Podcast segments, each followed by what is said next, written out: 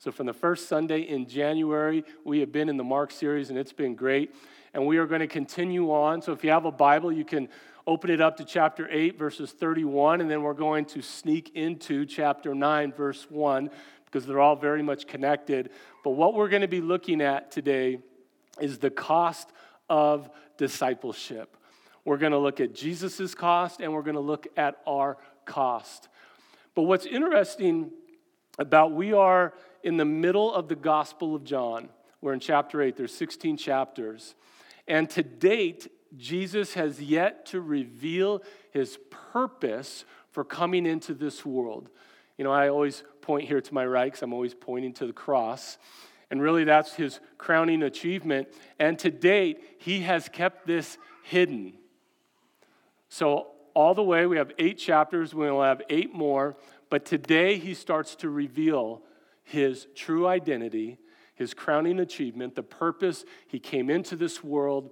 And we're going to look at all those details, including the cost of discipleship, the cost that Jesus paid. Now, to date, he's been revealing some things about himself. And so I would say the disciples have a, a pretty good understanding that Jesus is God because Jesus is doing things that only God can do. Like he's performing these miracles, he's raising people from the dead, he's walking on water. That's not every human's opportunity to be able to do all these things that Jesus is doing. So he's revealing himself, and I would say they have a good understanding that he is the Son of God, that he is God but they're still very fuzzy on the details and the purpose of why he came. And they've been able to see some other things about Jesus that we've been able to look at that, you know, through he came to bring healing to us. The disciples are a part of these healings, they're seeing him heal. But I love when he comes up to the leper and the leper says, I know you can, but are you willing? And I love Jesus' word, Yes, I am willing to bring healing to you. And he extends that same promise to us that He is willing to bring healing to our lives.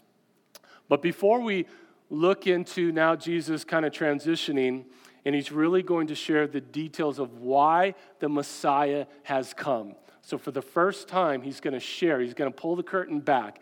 He's going to give us more information. He's going to share that with his disciples. But before we look at the scriptures and go into it, I think it's important that we need to answer this question Are you willing to suffer for Jesus?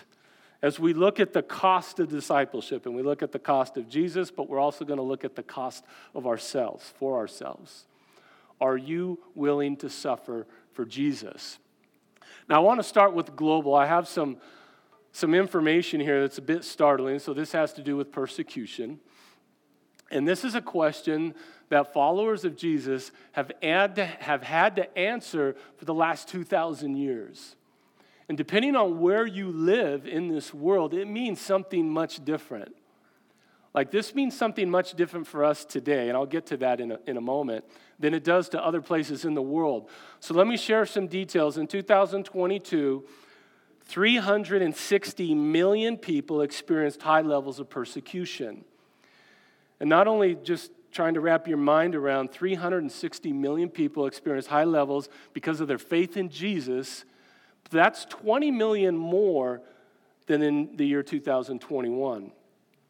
The Open Doors Advocacy Group shares that 5,898 people were killed for their faith last year almost 6,000 murders because of their trust in Jesus. And that's up from 4,761 from the prior year. And so we see that persecution is growing. Now, what does that mean for us? What does that mean for us in America? So when you think about just in, even in today's day and age, regard, I mean, it really it's dependent on where you live. This question means a lot to somebody that's outside of the United States or a country that's really not, that doesn't have a whole lot of persecution, that they really have to answer this question. Like they're going to face persecution because of their faith. But here, we have been real comfortable.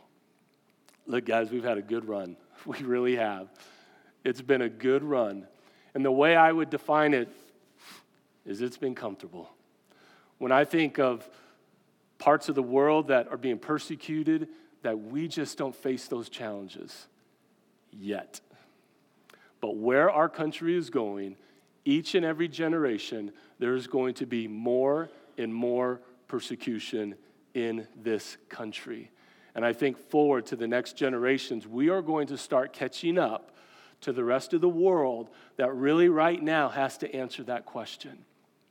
But when I think about our years of, of comfort, I think of, you know, kind of like a La-Z-Boy recliner. That's, that's how I would define persecution here in America, is we haven't had it. We've maybe had inconveniences. You maybe have been called a Jesus freak. You maybe have been called a Bible beater. And I don't want to minimize the possibility of you coming out of another religion and then finding Jesus and it costed you relationships. I know a few people that it's cost them their marriage for following Jesus. So I, I will say this there has been challenges for people because of just the different religions, but as far as persecution, persecution being beaten or maybe killed because of your faith in Jesus, we've never experienced that here. Now, what is that going to mean for future generations? I don't know. I know my kids are going to face more than I did, but they're probably still going to be pretty comfortable. I'm worried a little bit more about my grandchildren. But when I start thinking of great grandchildren, I see the movement and the pace of how a nation, because we are no longer a Christ centered nation. I don't know if you knew that. We were founded on that, but we are fleeing from God in a pace that blew my mind away. I can't believe the last four to five years, let alone 25, 30 years. And what I'm saying is that it's, it's our generations to come that are going to have to answer this question. But even for us today, are you willing to suffer for Jesus? That's an important question to answer. Because now we're going to look. Jesus is about to reveal his purpose of coming into this world, and he's going to share it with his disciples, and we get to see their reaction about it. So, Mark chapter 8, verse 31, here's what it says then Jesus began to tell them that the Son of Man must suffer many terrible things and be rejected by the elders, the leading priests, and the teachers of religious law. He would be killed, but three days later, he would rise from the dead. So when we think about this word suffer, we see it right here. And now let's put ourselves in the place of the disciples. So this is the Messiah. And he's saying these words The Son of Man must suffer. Now, they had expectations here of the, of the coming of the Messiah.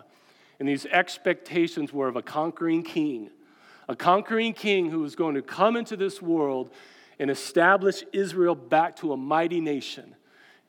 They had these expectations that he was going to conquer Rome. And it wasn't a king, a Messiah who suffers, it was a king who was going to conquer. That was their expectations. Now, we're going to look at the response of the disciples, but just here in a minute. But just understand that. Let's put ourselves in the disciples. They're hearing the Messiah say that I have come and I must suffer, and that was foreign. That was not matching up with their expectations. Have you ever had different expectations than you are experiencing in life? Have you ever questioned God? Have you ever said, God, why are my relationships the way, the way they are? You know, I know a lot of times because the most requested help that we get is marriage help. And why is that? Because marriage is hard. marriage is hard. It's beautiful, it's an amazing gift from God. But man, it involves two sinners. And I know there's people that have come and said, yeah, These weren't the expectations I had on my marriage.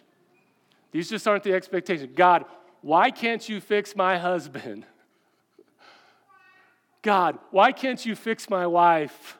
These are not what I signed up for. This is not.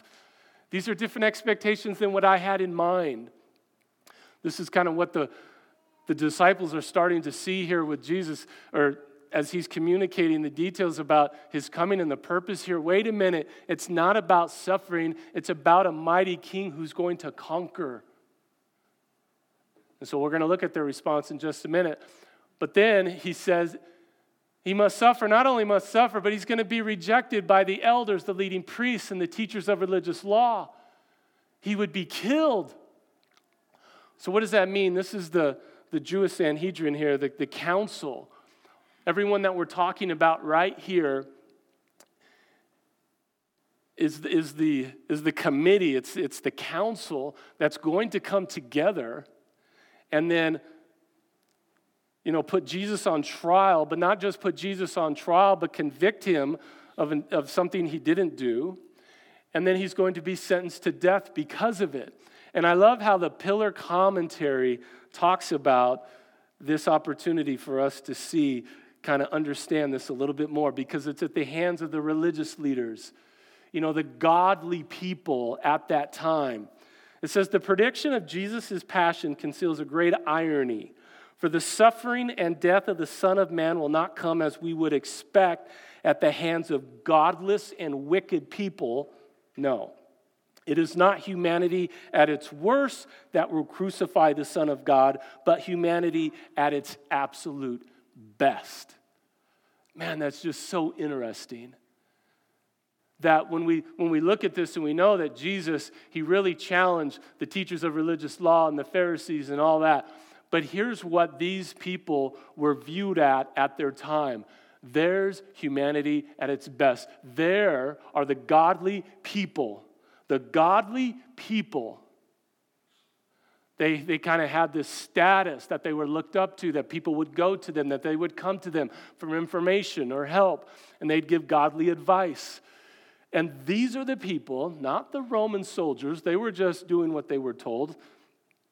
But it's these people right here, this council of men, that are, that are going to send Jesus to be crucified. They are the ones that killed Jesus. And it's just interesting to me that it's not humanity's worst. You would think it would come from murderers, rioters, evil, wicked people. But it's humanity's best from one perspective that you could say that put Jesus to death. And we see that. In John 16, 2, it says this For you will be expelled from the synagogues, and the time is coming when those who kill you will think they are doing a holy service for God. They truly believed they were doing a holy service for God by putting Jesus to death. So here's the Messiah communicating details. Here's why I came.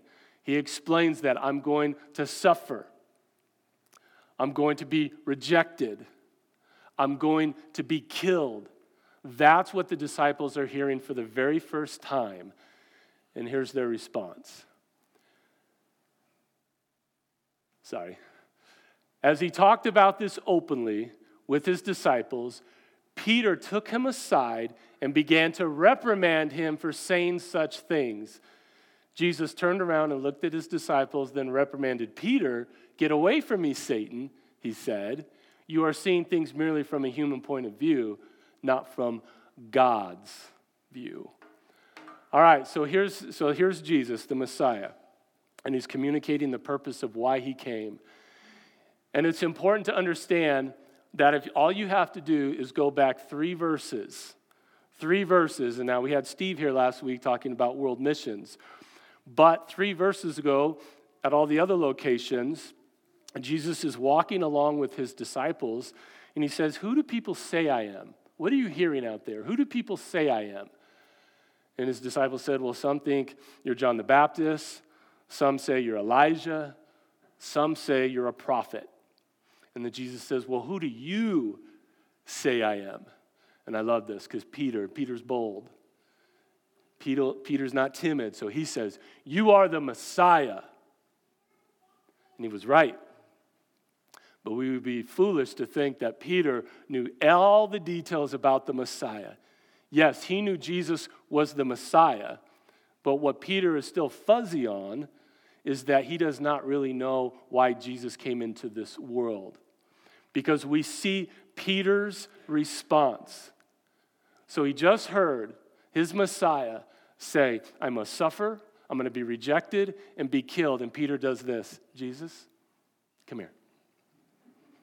And he takes Jesus aside. He wants a private conversation with Jesus.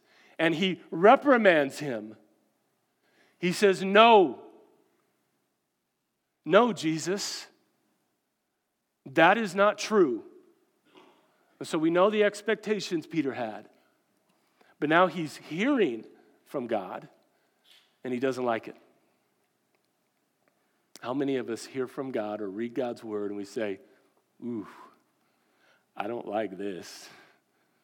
Like this, when it's all about love, Jesus, thank you. Thank you for those verses. I'll receive those. But just like what Peter's doing, I don't like what you're telling me, God. This can't be. And here's what we do also, because we can fall in the shoes of Peter, saying, God, I don't like how you're wording that. I don't like that sin list. Or I don't like how it seems like you're being unloving to this people group or this or this or that. But it's important to understand we allow God's truth. We allow God to determine what sin is, not us. And what Peter is doing is he's taking God, what he's hearing from God, and he's trying to make it conform to his views, his ideas, his wants, rather than conforming to God's truth, conforming to what Jesus has said, saying, Oh my goodness, that's why you came? And how, Jesus, tell me more about this. He just doesn't like it. And we can fall in those same, that same camp of taking God's word and trying to make it conform to us, our views, our thoughts, our truths of how we've defined Scripture. But we are to conform to Scripture. God speaks to us, and we say, Yes, God. Yes, let me conform to that truth. Let me conform to your will. Let me conform to your desires. It's just a great reminder that Peter wasn't perfect. And the disciples are all here just kind of scrambling and trying to figure this all out. And here's the Messiah revealing the purpose of why he came. And we see now Peter reprimand Jesus for it. But then look what Jesus said. Remember, Jesus has been pulled away. Now, I just visualize Peter. He's the bold one. You know, he's the one that jumped out and started walking on water he kind of put his foot in his mouth a lot of times. Like I compare him to like our Tracy Jones here at this location a little bit. That's, that's a great visual of Peter here. But now Jesus is like, the other disciples are over here, and it says, he turned and looked at his disciples. Jesus is saying, No, they all have to hear this. They all have to hear what I'm about to say. This is no longer going to be a private conversation, Peter. And look what he says. He says, Get away from me, Satan. Ouch. Now, to know what's going on here, Jesus is not calling Peter Satan. These are the exact same words.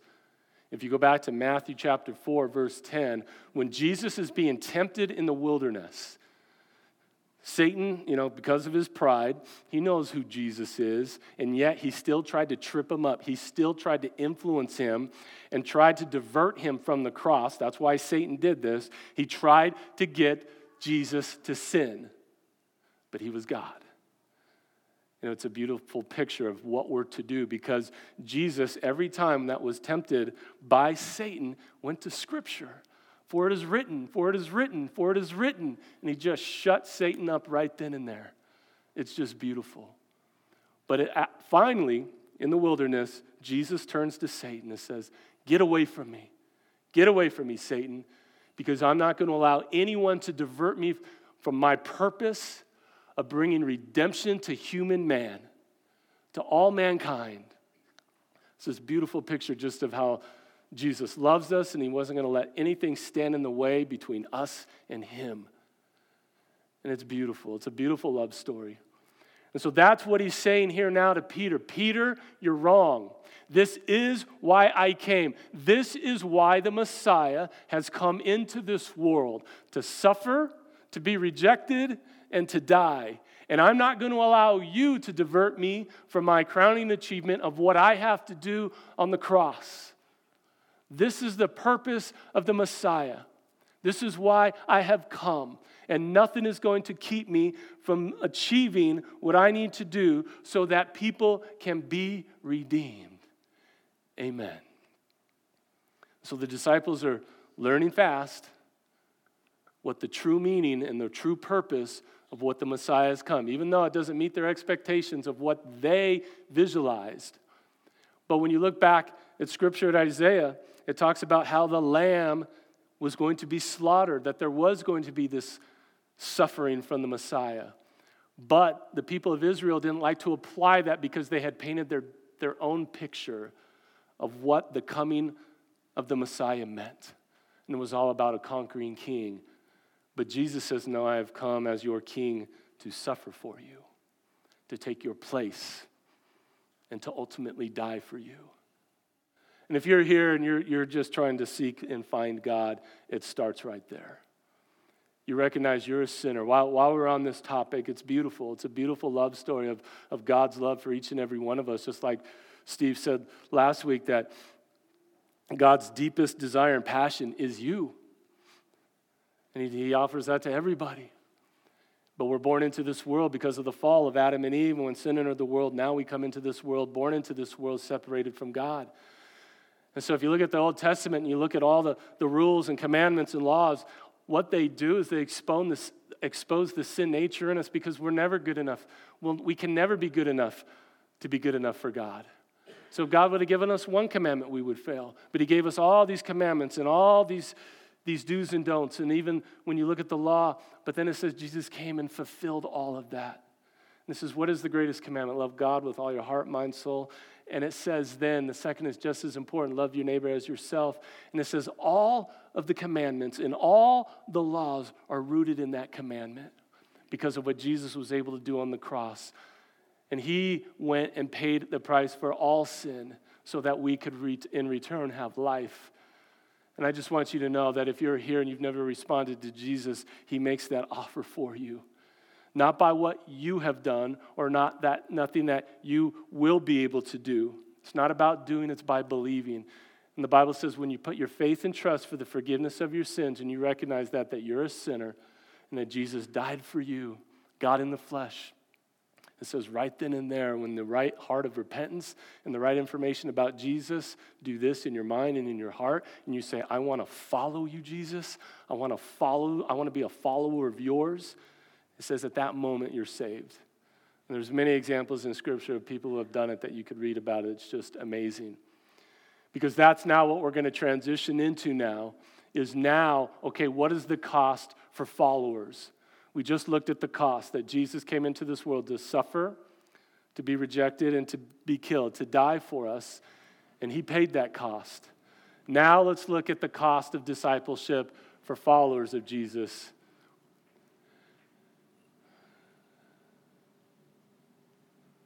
Little technical difficulties here today. There it goes. Mark 8, 34 through 38. There's a lot here. It says, Then calling the crowd to join his disciples, he said, If any of you wants to be my follower, you must give up your own way, take up your cross, and follow me. If you try to hang on to your life, you will lose it. But if you give up your life for my sake and for the sake of the good news, you will save it. And what do you benefit if you gain the whole world but lose your own soul? Is anything worth more than your soul? If anyone is ashamed of me and my message in these adulterous and sinful days, the Son of Man will be ashamed of that person when he returns in the glory of his Father with the holy angels. All right, there's a lot going on here. Let's go back up to the top. So you remember, the Messiah came. He's having this conversation with his team, his disciples. He's explaining the details about the Messiah to them, but now he opens it up. Now he says, Everyone, come together. Everyone, over here, you over here, you over here. I have something important to tell you. So he opens it up to the crowd, and this is the first thing he says to the crowd. If you want to be my follower, and I want to start with this there's a great study, fan or follower of Jesus. It's a great Bible study. Jesus has a lot of fans, he doesn't need any more fans. He needs followers. And we're going to look at what his definition of a follower is. So, in the beginning, I asked you that question Are you willing to suffer for Jesus? Here's how we suffer. Because this is what's expected to be a follower of Jesus. You have to give up your own way. Like we come to Jesus on his terms. We don't get to define the terms of coming to faith. And here's what everyone needs to hear Jesus demands, let me say that again Jesus demands change, change from everyone. We don't ever need to elevate a sin. And when we do that, I, am probably guilty of that in my life, talking about a, uh, you know, a certain topic. I apologize. God, please forgive me. But he demands change from everyone. Every life here, he demands change. We have to give up our own way. We come into this world like Burger King, having it our way. And many of us are good with that. I like having it my way, right? I think many people would say that. But here's what Jesus is saying In order to be a follower of mine, you have to give it up. It's not going to be your way. No longer are you going to be on your path making life all about self. That's not what he wants for us. And it's very easy for self to become the object of our life. But he says, no, replace self and put God, put Jesus. May Jesus be the object of our life, and we're always focused on him and we're following him. And then he says, take up your cross. Now, this is the first time. So, for us, as we're reading this, even back to the beginning of today's message, he hasn't mentioned cross at all. He just mentioned the word suffering. I want I encourage you to go back and, and listen to that.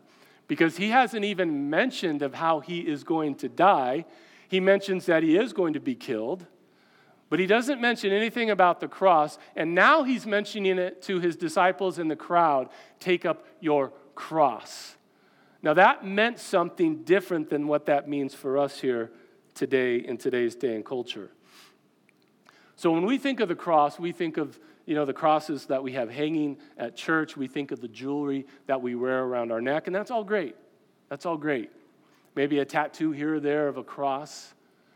But what the disciples and this crowd understood about the cross, let me go back to pillar commentary. The cross symbolized hated Roman oppression and was reserved for the lowest social classes. It was the most visible and omnipresent aspect of Rome's terror, terror apparatus. Like just the visual of a Ross sent terror to people. Designed especially to punish criminals, criminals and quash slave rebellions. In 71 BC, the Roman general Crassus defeated the slave rebel Spartacus and crucified 6,000 of his followers on the Appian Way between Rome and Capua. A century later, in Mark's day, Nero would crucify and burn Christians who were falsely accused of setting fire to Rome. So there were people being burned on the cross. Nero was evil, and he did everything in his power to crucify and kill Christians by crucifixion on the cross. So all of the Israelites, all of the disciples have this understanding of what that meant. And here, the Messiah, to be a follower of mine, you must take up your cross and follow me. Now, Jesus hasn't taken up his cross and he hasn't achieved his crowning achievement for paying for all the sins of the world. But it's important to understand as, as we are looking at this is what it means to be a follower of Jesus, and he has that same command to us here today that we are also to take up our cross. But let me tell you, it's going to be more difficult in the generations to come. We're still in that comfortable era of Christianity here in America, but it is changing and it is going to change for the worse because we can see the momentum and where it's going. So they're trying to take this all in. And if you try to hang on to your life, you will lose it. But if you give up your life, now we have to give up our life. And I just need you to read and let God's word speak to you. You will save it. And what do you benefit if you gain the whole world but lose your soul? So we're talking about souls here.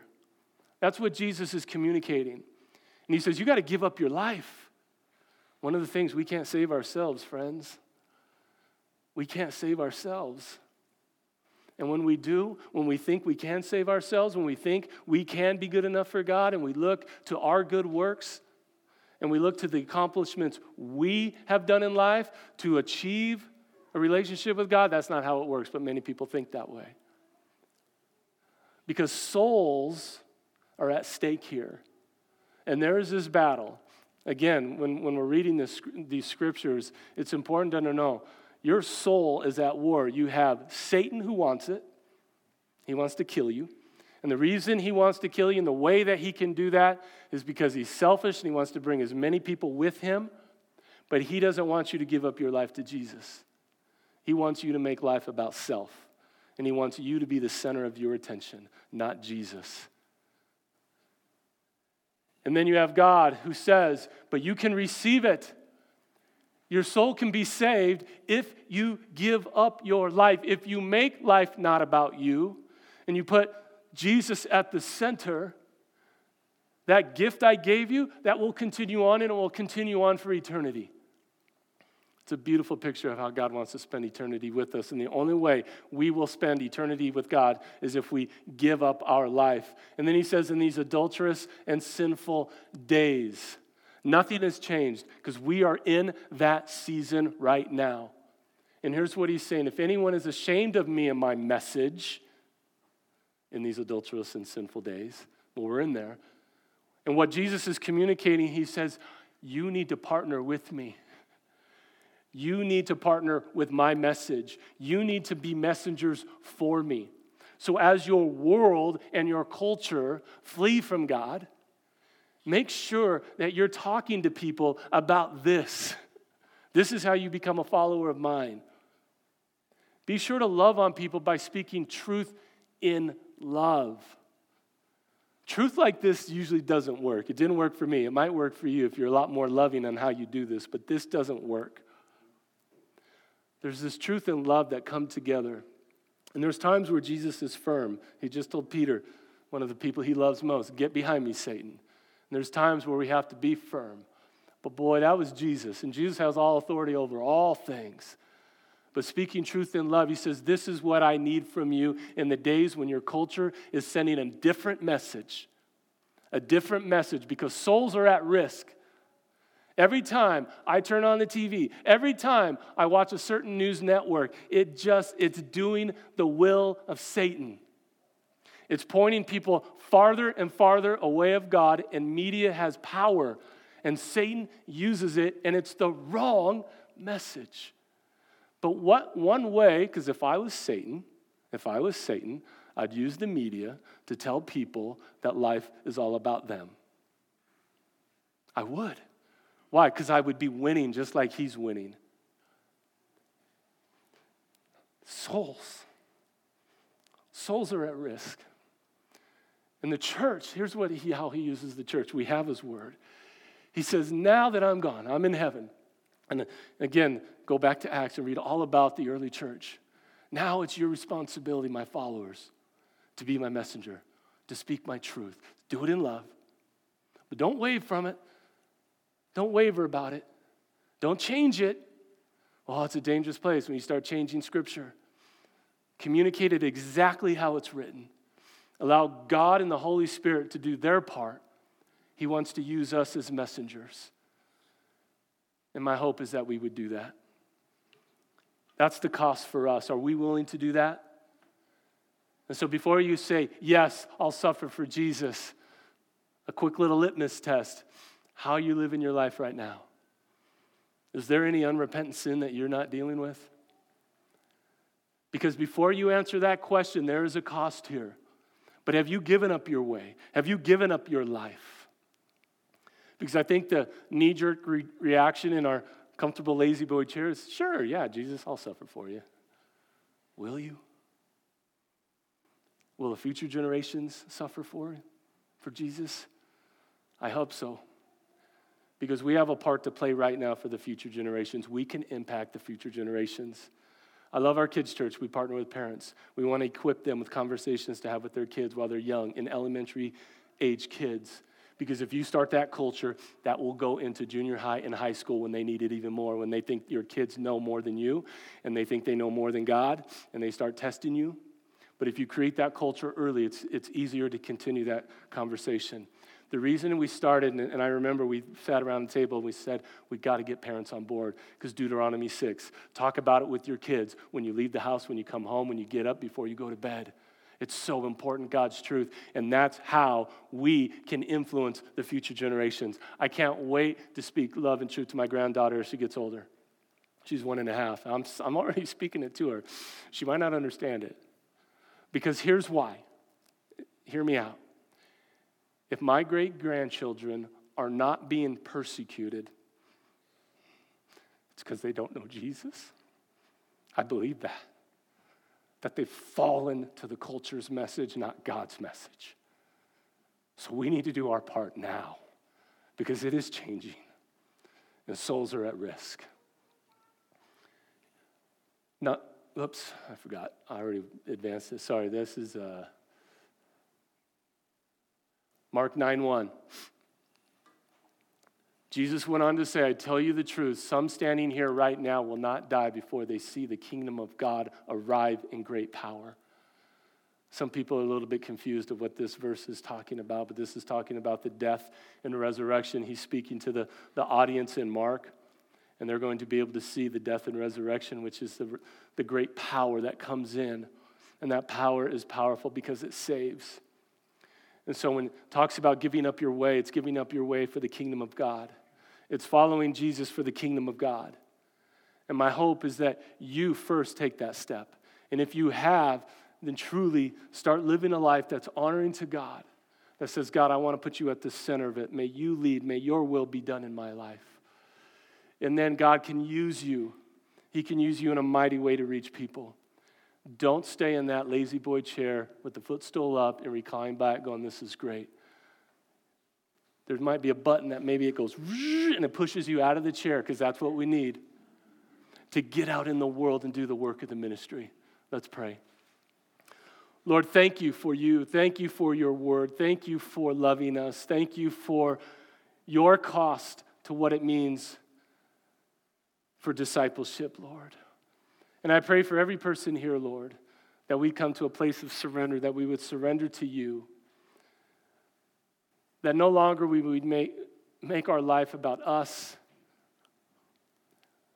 but it's all about you, Jesus. May you be the center of every decision, of every important conversation. And may we just do your will, Jesus. When you looked out, you said the workers were few, and it just brought sorrow to you, Jesus. We are the workers that you have now equipped and prepared for the ministry of today. And I do pray that we would start really doing the work of the ministry, that we would really be impacting our future generations so that they could come to know you. We know the world's message is getting louder and more momentum. And as a church, we need to rise up. We need to counter that because our soul, the, our kids' souls are worth fighting for. And I just pray that we would just be able to point people to you. And that there would be a revival, a revival of people coming to know you, Jesus. We pray that in a mighty way. We thank you for today, and we dedicate all this time to you, Jesus. We love you, we praise you, we thank you. Amen.